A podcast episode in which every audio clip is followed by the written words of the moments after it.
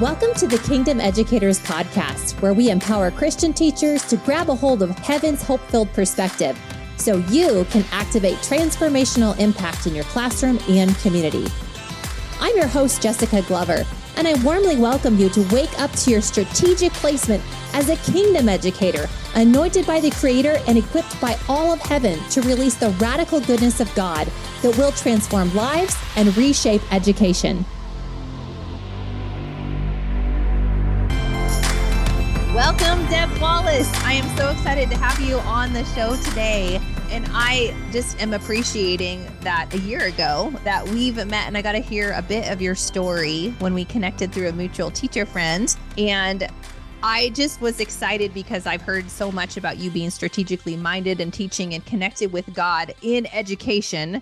And it was first in the classroom, but now it's as an administrator, which is super fun. But I just want to welcome you on and just thank you for the work that you're doing in the field of education, Deb. Thank you so much, Jessica. So fun to be here and talk to you. Yes, yes. And Deb is in Northern California, just south of Redding, in a little town called Anderson. Anderson. I knew it started with an A. In the same county as Redding, Shasta County. And she runs a bilingual school, which she's going to share a little bit more about in a second here. But I just want to start out with, Deb, would you be willing to share a little bit about your background with us, with how God began speaking to you in relation to your role in education and kind of how you've grown in partnership and operating in your spiritual gifts at school? Absolutely. I'd love to share about that. I'm actually a lot older than I look. Hey, that's a good gift.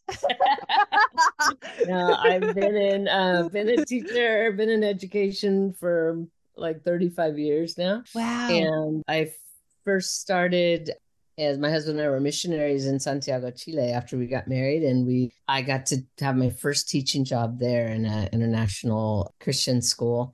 And then moved back to my hometown, Napa, California, and was one of the first bilingual teachers hired in the district. Oh, wow. And so we started, both my husband and I became bilingual teachers. So I felt as a teacher and a believer, I mean, I was constantly kind of in this place of feeling a tension, like how to bring my whole life together. I'm teaching yeah. in a public school. After those first two years in a Christian school, the whole rest of my career has been in public school mm-hmm. and in California. And, you know, there's just this separation of church and state, and you have to be so careful. Yes. Whole kind of a fear thing that the enemy wants to put on us as teachers and educators, that mm-hmm. you can't talk about God, you can't pray in the classroom, you know, just all these things that are part of what we believe is true, you know, so... Mm-hmm. Anyway, so I was like, God, how do I bring all this together? How do I bring my my believer side and kingdom side together with my teacher side? And how do I make that happen in the classroom? And yeah. how do I integrate myself, you know? And sometimes I would feel a little torn. Mm-hmm.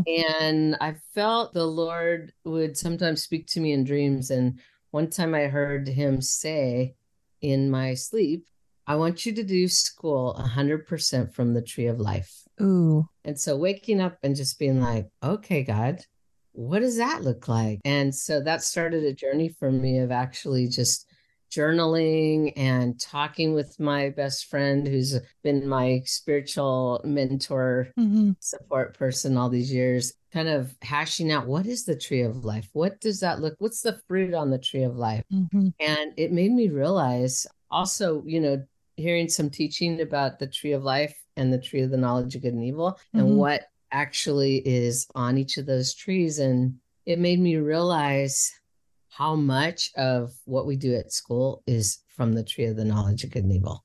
Mm. And so much about basically you did this, here's your punishment. We grade kids, we're labeling, we're just so much that happens that is, you know, following the law and fear-based and all that. None of that is from the Tree of Life. Mm-hmm. So even that list of infractions on the office referral, this is not a Tree of Life document, you know?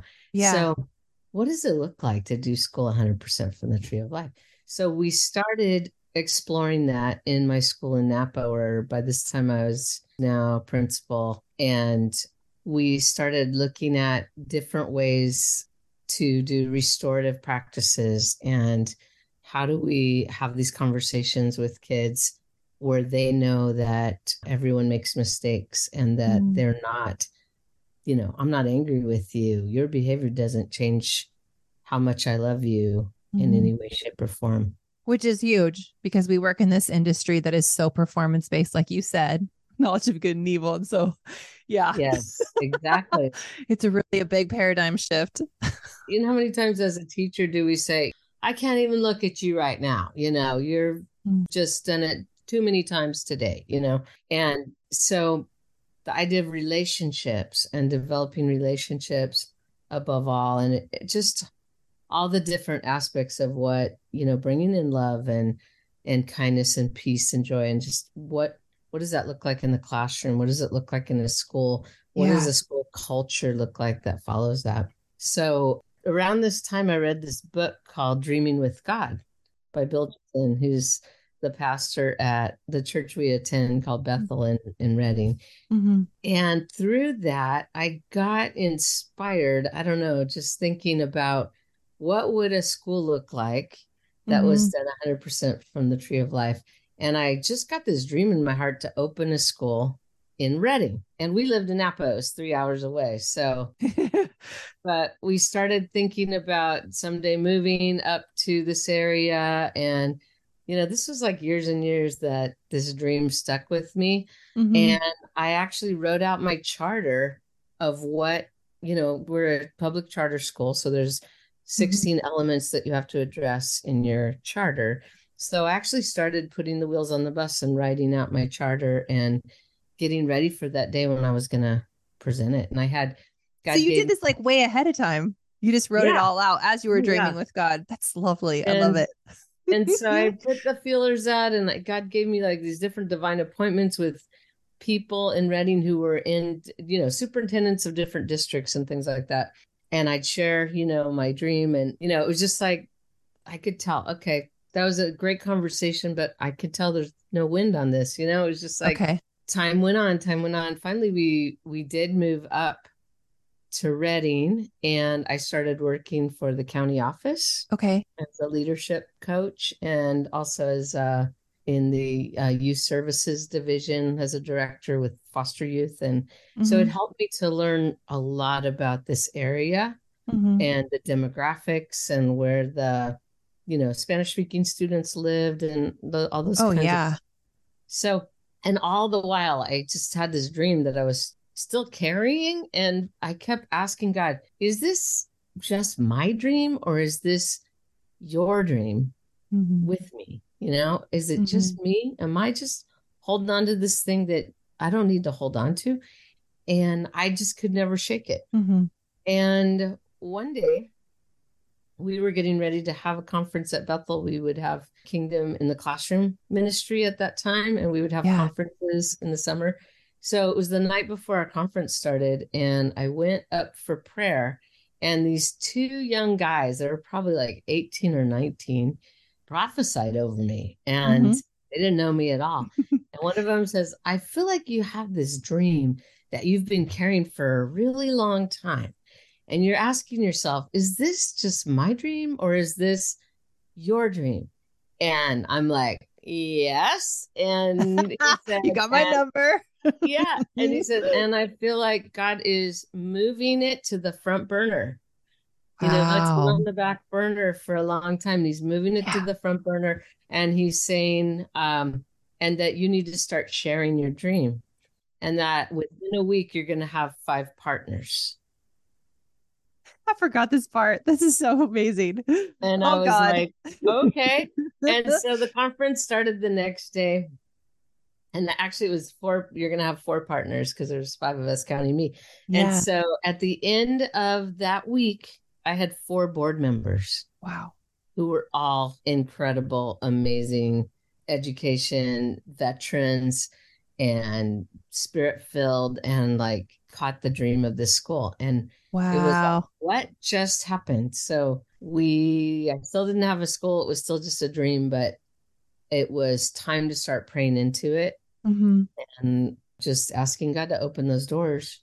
And so my school in Napa was a charter school, And I, I know how it works with districts and charter schools, that it ebbs and flows. The relationship can always be strained because of money and finances. And anybody who works in charter school knows what I'm talking about, mm-hmm. that if they're in a good situation financially, then everything's fine. Okay. When they get their funding cut, they want to go after the charter school to try to take their money, money back. And so it can be a difficult relationship. So I asked Scott, I said, I want to find a superintendent who says, I love the mission and vision of the school. I want this school in my district. I know it's going to be good for kids. And God, if we could have an empty school building, that would be really amazing. And so something, I was leadership coaching at that time. And one of the gals that I was coaching, who's a new principal in Anderson, we were, we were meeting one day and I just happened to mention her, well, I have this dream of starting a dual immersion, Spanish, English, dual immersion school here in Redding. And mm-hmm. she goes, Deb, you need to talk to my superintendent. We were just talking about that this week. Uh, the parents are asking for something like that, and we don't have a clue how to do that. You need to talk to Jason. She gets on the phone with them right then. And, and he says, uh, Deb Wallace, Deb Wallace. I keep hearing that name. I need to meet her. And so we set up a meeting, and, um, within ten minutes of meeting Jason Province, the new superintendent in Anderson, he said those exact words. Wow. He said, I love the mission and vision of this school. I think it's going to be good for kids. I want it in my district. Oh, and by the way, we have an empty school building. You want to go see it? Oh, by the way, yeah. Lord, you are moving. So yeah, so that was kind of like goosebumps all over. And I, yeah. I didn't believe it was real. So I said, okay, let's meet again in two weeks and give you time to think about it. And I want you to come up with all your questions and doubts mm-hmm. and concerns that you have at that time. And so we met again in two weeks and I said, so hit me with it. What are your concerns? And, and he said, truly, Deb, my only concern is that you are going to take this idea somewhere else and our kids are going to miss out on it. Oh, wow. So he wanted you to stay and, and do again, this. I couldn't believe it. Yes. So God had prepared this in my heart. This is kind of the amazing thing when I think back on it, given me a dream years and years earlier and brought me through different experiences that had prepared me for when he had put all the pieces together. Mm. Because he's not just about me, you know, yeah. he's about me, but he's about everybody. Yeah. When we put our trust in him and, you know, that's that whole thing of wait on the Lord, I guess. Mm-hmm. But uh, knowing that he's moving, he's working mm-hmm. and that when he had everybody in place, that's when the timing was right. Mm-hmm. And so that's how things opened up and it moved so quickly. It was like being on a people mover. I felt like I had to hold on to the reins because we were going so fast and we were able to write a grant right away. Wow. The the board um, wanted our school. The city council members came and visited and said, you know, we're so excited that you're starting the school in our town. And, you know, you don't even know what this means to us. We are very excited about this. And so it was, it was surreal. I can only imagine. It's probably an understatement at the time. We started with zero dollars and we wrote that grant for a startup charter and we were awarded three hundred seventy-five thousand dollars. We wow. were given the school building that was, had been empty for seven years. And it was like the storage unit for the district. So full of old desks and tables and chairs and anything you can imagine, science, equipment, you name it, it was there. And which you could use, right? Like it was usable. Use. So oh, good. We, yeah. So we started spreading the word with parents, getting parents on board, recruiting Spanish speaking parents from around the neighborhoods. And it just, the school had had a water main break in the gym the year before. Oh. And so they had to completely redo the gym floor and it got finished like the day school started. Oh, wow. So, but right before it finished, we had, you know, we had all our kids were all enrolled and parents were coming and volunteering and cleaning, power washing old desks and chairs and basically the whole school painting, you wow. know, everything, moving things here and there so that we get ready to open the school. And it was just such a group team effort. Already creating unity before the school even starts. Yeah. Like, just love that. The whole, right. yeah, people coming together. So the night before they, the, the gym floor, you know, the final on, like it was a cement floor. And then they put like a vinyl, like a basketball court kind of covering on it. The night uh-huh. before, we had all the parents and kids come, and we gave them all markers, and we had them write their blessings and wishes and dreams they have for the school and for their kids. Wow. So that covers our gym floor underneath the, you know, the covering floor. Yeah. So can you read it through that, or is it no, they're no, in no. there, but you, they're covered? They're covered. Yeah. You can't read it. But it's fun because it's in the foundation, it's like the, the foundation. Blessing and their, their dreams, and God hears them. I love That's that. Right. That's right. And uh, we started, you know, it's just up through fourth grade. And then each year we added a grade up through eighth grade. Okay. So now we have two classes at each grade level.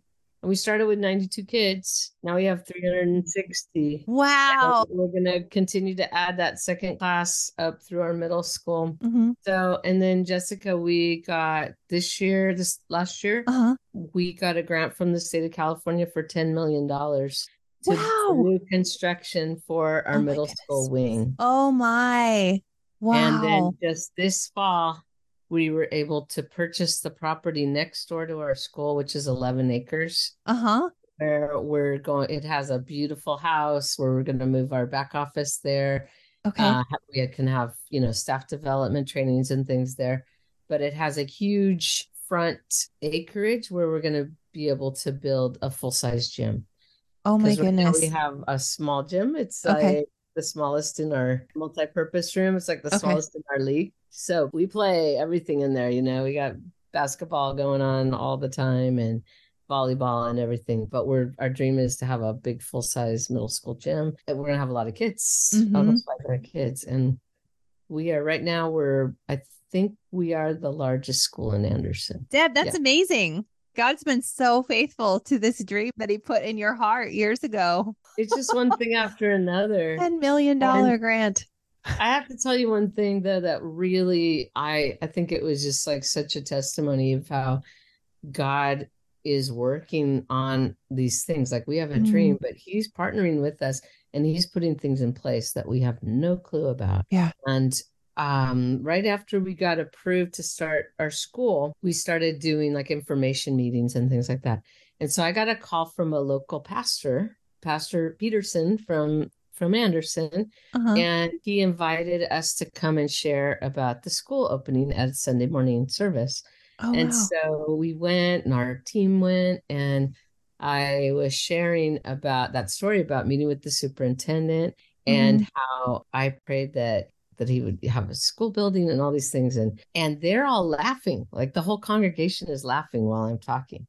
And finally, Pastor Perry came up and he goes, Deb, I'm so sorry. I have to tell you everyone's laughing. And he said, like their inside um, joke.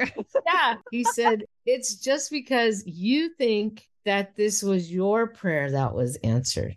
Mm. Goes, we have been prayer walking that campus for seven years. Wow. Since that school was shut down as a church. And that's oh what they do as a church. Once a month, they meet and they they call it, let's be the church. Mm-hmm. They meet and they go prayer walk a different part of their city, a neighborhood, or they prayer walk where the wow. courthouse and the government buildings are, or they prayer walk where the fire department is, and they prayer walk on every single school campus. Wow. So they had been. That's powerful. Every year for seven years, they have been praying for that empty campus, mm-hmm. that God would bring a principal who was a Christian, mm. that God would bring a new school that would be thriving and good for kids and bring more children into their neighborhood, and that the school that was dead would come alive again. And so the first... How strategic. I love that. I know. So good. So we were just like blown away at that. And it, it was such a, an incredible testimony of how God had prepared this dream. Mm-hmm. Same time I was dreaming that dream in Napa, yeah. they were dreaming that dream, and God brought it all together. Yeah.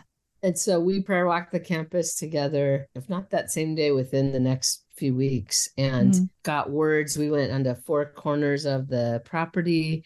We prayed forgiveness over any mm. defilement or anything that took place on that campus that wasn't healthy or wasn't from the Lord. We just blessed the land and prayed God's blessing over this new work that was going to happen. And there were so many words that came out of that that people saw, like, like that school was actually grieving. And there was a sense that there was angels mm. that had been stationed there. And they were mm-hmm. waiting for this day wow. when that school was going to open again.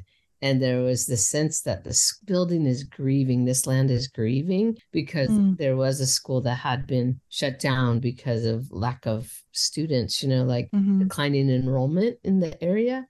And okay. that this was a renewal. And our school has just been growing, growing, growing every year. And it's just the opposite thing that God, then expanding our tents, you know, being able, our school's eleven acres and we mm-hmm. just purchased eleven acres next door. And so we have twenty-two acres now.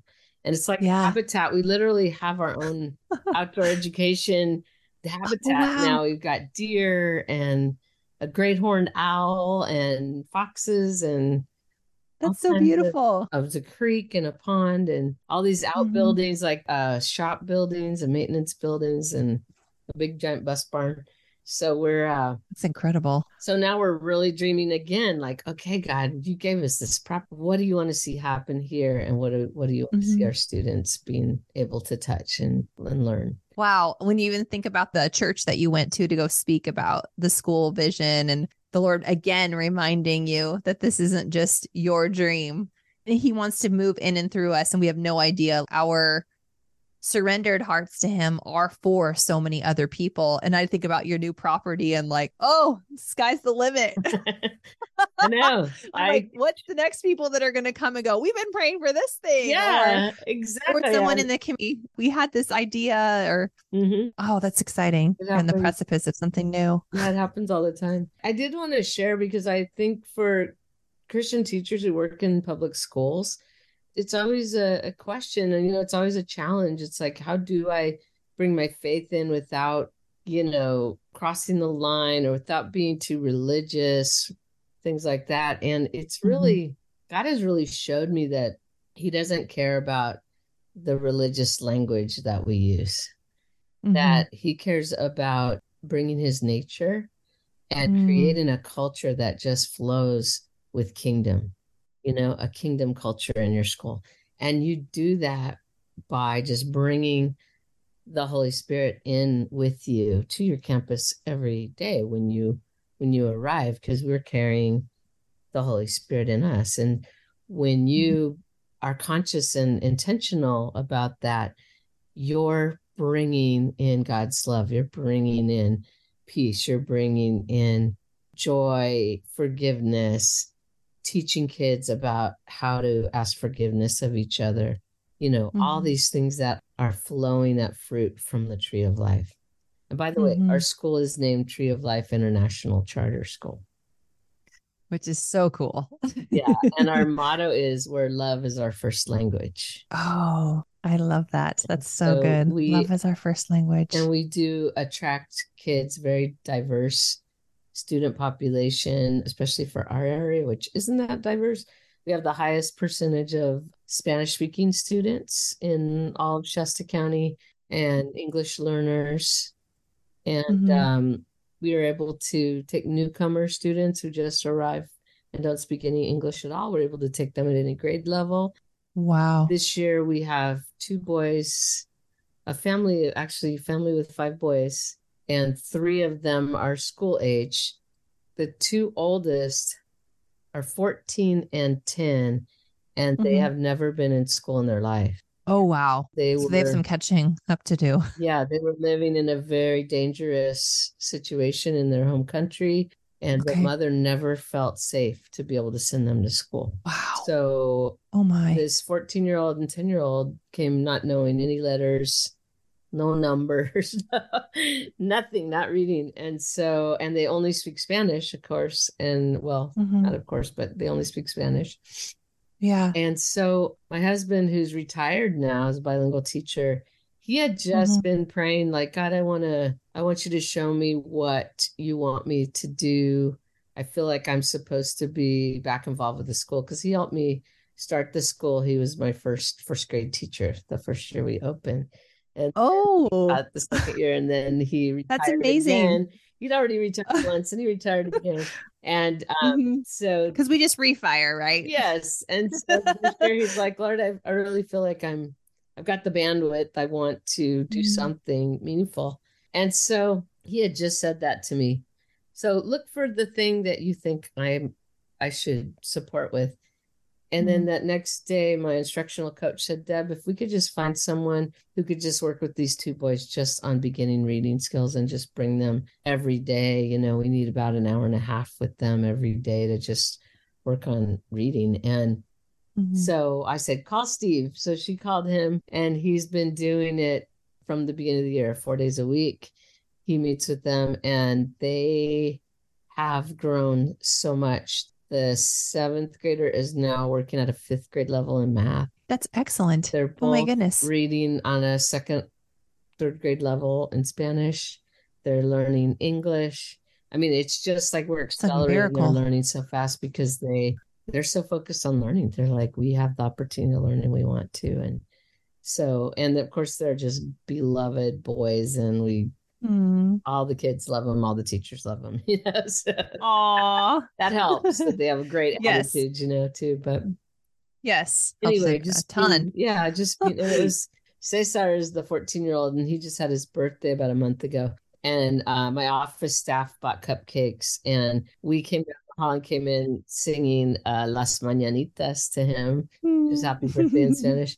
And he started crying, and he was like wiping his eyes on his sweatshirt, you know, and it was just like so amazing that we get to touch kids' lives like this and be able mm. to transform what they're doing through just through love and intentionality. And it's like restoration for this family, too, where they didn't even have a safe school to go to. one hundred percent for the kids and the and the parent or the mom. Yeah, it sounds like wow, yeah, that is so neat. Deb, I feel like you shared so many amazing things. I know. I'm like, do I have any other questions?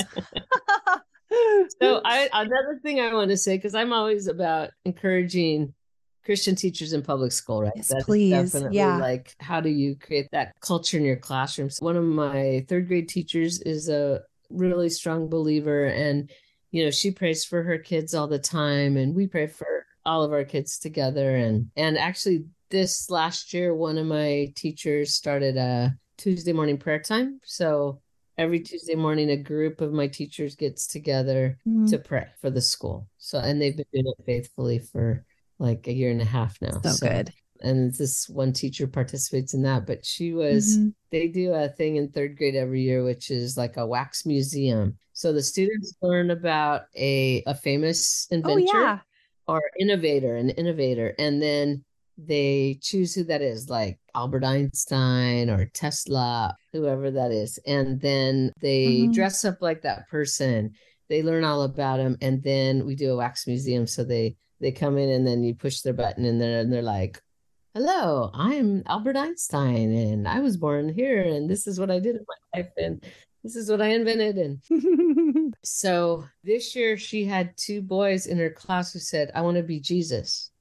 And she said, well, we're doing wow. innovators. And they they made a case for why why Jesus was, well, Jesus is the biggest innovator of them all. He created everything. And mm. so she, I don't know, in her wisdom, she decided so which one could would do Jesus, you know. And so so when they do their wax museum, they open up to the whole school. And so all the other grade levels come in for a visit, and they go around to each kid, and they're just mm-hmm. picture this, the whole room is kind of hopping where they're walking around and listening to these characters tell their story, mm-hmm. and the kids are like learning from them speaking. And so I was happened to get to Jesus, and there was a fifth grade boy with me. And so we hit his button, and he told this whole story about being, you know, how he was Jesus, and he was He was born in Bethlehem, and he, and he told all about, you know, I did miracles, and then I died on the cross, but I raised from the dead three days later, and the tomb was empty.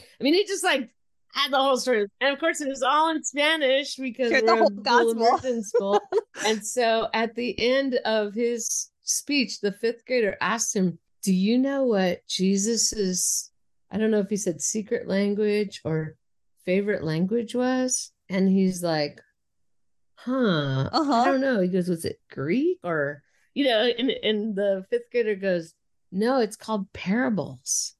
And he said he told stories mm. in parables so that the people who were ready to believe in him would understand. And the people that weren't didn't understand. And the third grader's like listening going, oh, yeah, that's right. And then he starts telling the parable of the sower and the seed. The fifth grader. That's so cool. Tells the story to the third grader. And he's like, and that's like us. We're in the so seed great. Falls on the good soil. And we believe and we grow. And it was just like, oh, my gosh, what am I hearing here? Mm. Yeah, what am I walking into? And what, what am I, I want to yeah. say is we need to create that space for kids to be able to share the faith that's in them. Mm. And we can we can fan that yeah. flame in them. And there's so many ways that we can give them opportunity to share, mm. you know, what they're learning about the Lord, to share their experience with God, with their friends, mm-hmm. with the other kids in their school. And you would be amazed. We have had kids mm-hmm. that, you know, like someone gets hurt on the playground, another kid will run over and be like, pain go in the name of Jesus. Like, just pray for that kid right there and be like, are you better? That's yeah, so I'm great. Better. Okay, wow. Let's go. You know, things like that. And it's just like not from teachers telling kids you have to pray for someone or, you know, actually that would be, that's mm-hmm. so much less effective than what comes from a kid's heart that they yeah. know they're in a safe place where they can talk about their faith and that they're going to be encouraged. And in every classroom in their yeah. school, they know they can say, I love Jesus mm-hmm. and I prayed last night, or I got baptized on Sunday, and, you know, they can share their stories. And we have talks, you know, some of our kids are like, but what about Mary? And they, you know, they'll, they'll have conversations with each other and they'll work through it and stuff, mm-hmm. but just creating an atmosphere and a culture where we allow kids, we provide that safe space for kids to share their faith. Holy Spirit can really move in our classrooms. Mm-hmm. Deb, what do you think that would look like practically? Because I know I have some people here for the first mm-hmm. time. They're praying over their desks and chairs when they come in in the morning. They're trying to be people that are in charge of their atmosphere. But this whole mm-hmm. piece of like even not being afraid, kind of like you alluded to in the beginning about how do I bring my faith mm-hmm. into public school when there's yeah. like this unspoken heavy on don't talk, but then yet give their kids. What, what do you think are some easy practicals that people could grab a hold of? Every year in November, we focus on a different character trait every month.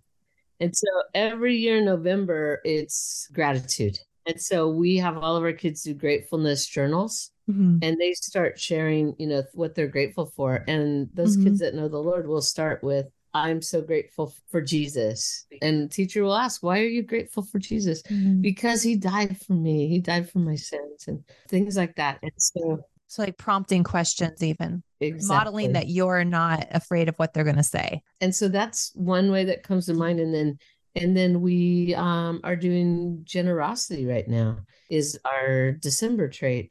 Kids are talking mm-hmm. about noticing others. We make videos where we'll go around and we'll have teachers share. Um, what does generosity mean to you? And teachers on those videos will share, mm. I prayed about something and this happened in my life, because they're not teaching it. Mm-hmm. They're just sharing their experience. You know what I mean? They're not, we're not forcing kids to do this, right? But right. they're being real and being mm-hmm. who they are and not having fear about, and they, they prayed for something. Yeah. And then, and then those get plastered all over, you know, and it's like, the kids understand that it's okay to say that I pray.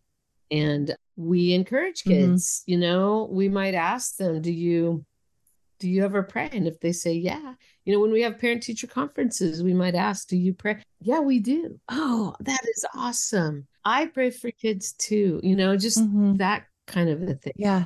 If they're like, no, not really. Oh, okay, little connections, even with parents, great, you know, we don't push anything, but also there's no fear yeah. to just have your spiritual side is an important mm-hmm. part of who you are, and getting to know one another and being open about it is important. Yeah. In February, we do kindness month every year. And we, our fifth graders are kindness coaches. So they get to wear the t-shirt. And then every day on the mm-hmm. playground, they, they're all assigned to a lower grade class. Mm-hmm. So they go and watch them on the playground and then in the okay. classroom for a few minutes, like during their staggered recess, they're in the lower grade classroom. And then they give out a strip. Every time they see or hear kind words or actions, they award them with a little paper strip. Mm-hmm. And then teachers put them together in a chain. So every classroom starts making their kindness chain. They'll tell them, thank you for being kind. Thank you for waiting your turn. Thank you for cheering your friend on. Thank you for going and getting that ball for that person. Thank you for helping that person up. Thank you for taking that person to the nurse. You know, just all the things. So our fifth graders are becoming like the role models of noticing, you know, what actions are happening and reinforcing. Yeah. And we always start the first week. I give them all clipboards and I'm like, do tally marks every time you see an unkind thing happen or hear an unkind word spoken, and do a tally mark every time you see a kind thing happen and hear a kind word spoken. And so they're tallying, and I have them do it for adults and kids. You know, they're listening, they're observing, and I, we talk about how they're collecting mm. data, and then we're going to yeah. review and analyze our data and see if it set a goal and see what we can do. And always that first data collection, we come up with, there was a lot of unkind things that happened. I saw someone, you know, left someone out. I saw someone stole the ball and ran off. I saw someone laughed at someone, just all these things that they're talking about. So we're like, wow, do you think that we could make a difference by reinforcing kind actions and kind words? Do you think we could change our culture? And so that's what we do throughout the month. And by the end of the month, it's like we do it again, and it's completely renewed. And the kids are like automatically cheering each other on, waiting their turn, you know, helping one another. And then we bring all our chains together. We've created a few pretty cool videos. I think you can find them on our website where you can see our kindness chain like around the entire playground. And the fifth graders are, you know, like holding it. And then we have oh, that's so this last cool. one, we had like a huge dance party in the middle of our kindness chain. All the kids came and danced with their fifth grade kindness coach.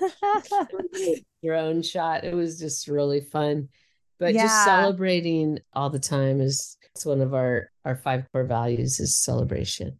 And so just celebrating, wow, we, we set a goal and we, yeah. we met it, and we've created that a culture of kindness and things like that, that you can do that just are Those bringing are kingdom culture into your classroom, into your school. Mm-hmm. Well, and I love that you put the older kids in charge, because while they're tallying or noticing and writing on the strips, they're embedding in themselves like, ooh, I should pay attention to what I'm doing in these areas. Yeah. And then we know as teachers, if you can teach it, you know it. And for them, it's the same thing. It's like they're automatically being made aware of things. And then they're learning that right. whole culture of honor and affirming people on a regular basis too. Younger students yeah. and valuing them. It's huge for teamwork. And for whatever reason, those fifth graders, they kind of start to get into cutting each other down and, you know, having digs and things like that is really common. And so it's perfect that they become the coaches, because suddenly they're like, oh yeah, we know this, you know, we can be role models. And it does transform it. We still have our dips and stuff, but they're real people, yeah. they're kids, they're learning, you know, we're teaching, we're, we're loving, reinforcing, and all those things. Well, and I just want to encourage people that are listening. Deb, you've told me not all your staff is are believers, right? A lot of them are, but not all. And the reason I want to say that is because I think some people would be like, well, you run a charter school, but it's mostly Christians. And I just want to encourage you who are listening that there are a lot of unbelievers that go to Deb's school, including teachers, and just providing that space for your own self to say, yeah, my spiritual life is important. And it's important for me to recognize that it's okay for me to say things. And even like, I don't know if you know this, Deb, but even last year with the lemon laws being turned over, you do have a right to pray, and you could pray anyway. Like, we're in constant con- right. conversation, I hope, because we need wisdom, right? Big time in this profession, but that we're aware of yeah. that it's okay to pray before and after school. It's okay yeah. to pray during lunch, and that your prayers are powerful and effective as you push through, and the atmosphere will shift and your own confidence grows as you work with friend Holy Spirit. And so just as an affirmation to you teachers who are, you know, changing the tide in your own mm-hmm. classroom, God is on the move and he does want to use you. And just like Deb shared these simple things, it's just making mm-hmm. a little space. He's going to move and it's going to be good. And I want to say that little church that had prayed for seven years, they continue to come and pray for us. And sometimes I'll have teachers that'll join and they'll come, you know, on a Sunday morning and we'll I'll show up and pray. And teachers will share things that they're struggling with, students that are having troubles. They'll go into the classrooms with us. Mm. They'll anoint the chairs. They'll pray over those kids. And we have seen miracles happen because of that. Each, and That's then so teachers good. will get, I'll report back to the church what's happening. You know, just encourage your church to come and pray with you on the weekend and you yes, know, walk the halls yeah. with you and, you know, tell your principal, yes. hey, I'd like, I'd like to do this. Have some people that want to come and join me and we want to pray in our school on the weekend. And would that be okay? And, you know, they're going to say, yeah. yeah. That's so good. It's not a bad thing to go and ask for people to pray for you. Like Deb said, on a regular basis, have you on their prayer list, but like share what's really going on so they can pray for breakthrough. But what if you asked if your mission team would even be willing mm-hmm. to finance ideas and strategies that God gives you to bring a breakthrough in your school? Because it's just powerful Absolutely. what can happen. Yeah, I've always felt like we need churches need to recognize that every single teacher is a missionary and they are on the mission field every single day, transforming lives, yeah. bringing every strategy of the Holy Spirit into their classroom to try to help the kids that God's put in their sphere of influence. Yes. Well, thank you, Deb, so much for these amazing stories, testimonies, even the strategy ideas. It's been very, very powerful and helpful in just giving some gold nugget. Thank you, Jessica. I'm, I'm so proud of you and all that you have done to take this leadership role and in just helping teachers to feel empowered and knowing that they're not alone Thank you. in their classroom, that there's others all over that are mm-hmm. supporting them, praying for them, that recognize that what they're doing is making a difference. So appreciate you and all that you do to encourage teachers. Thank you so much. That means a ton. Well, thank you everyone for listening, and hear from you soon how God might be moving in your classroom or how you've been impacted by this podcast, because I know many of you have been encouraged, and we just appreciate hearing back what's happening in your part of the world in education.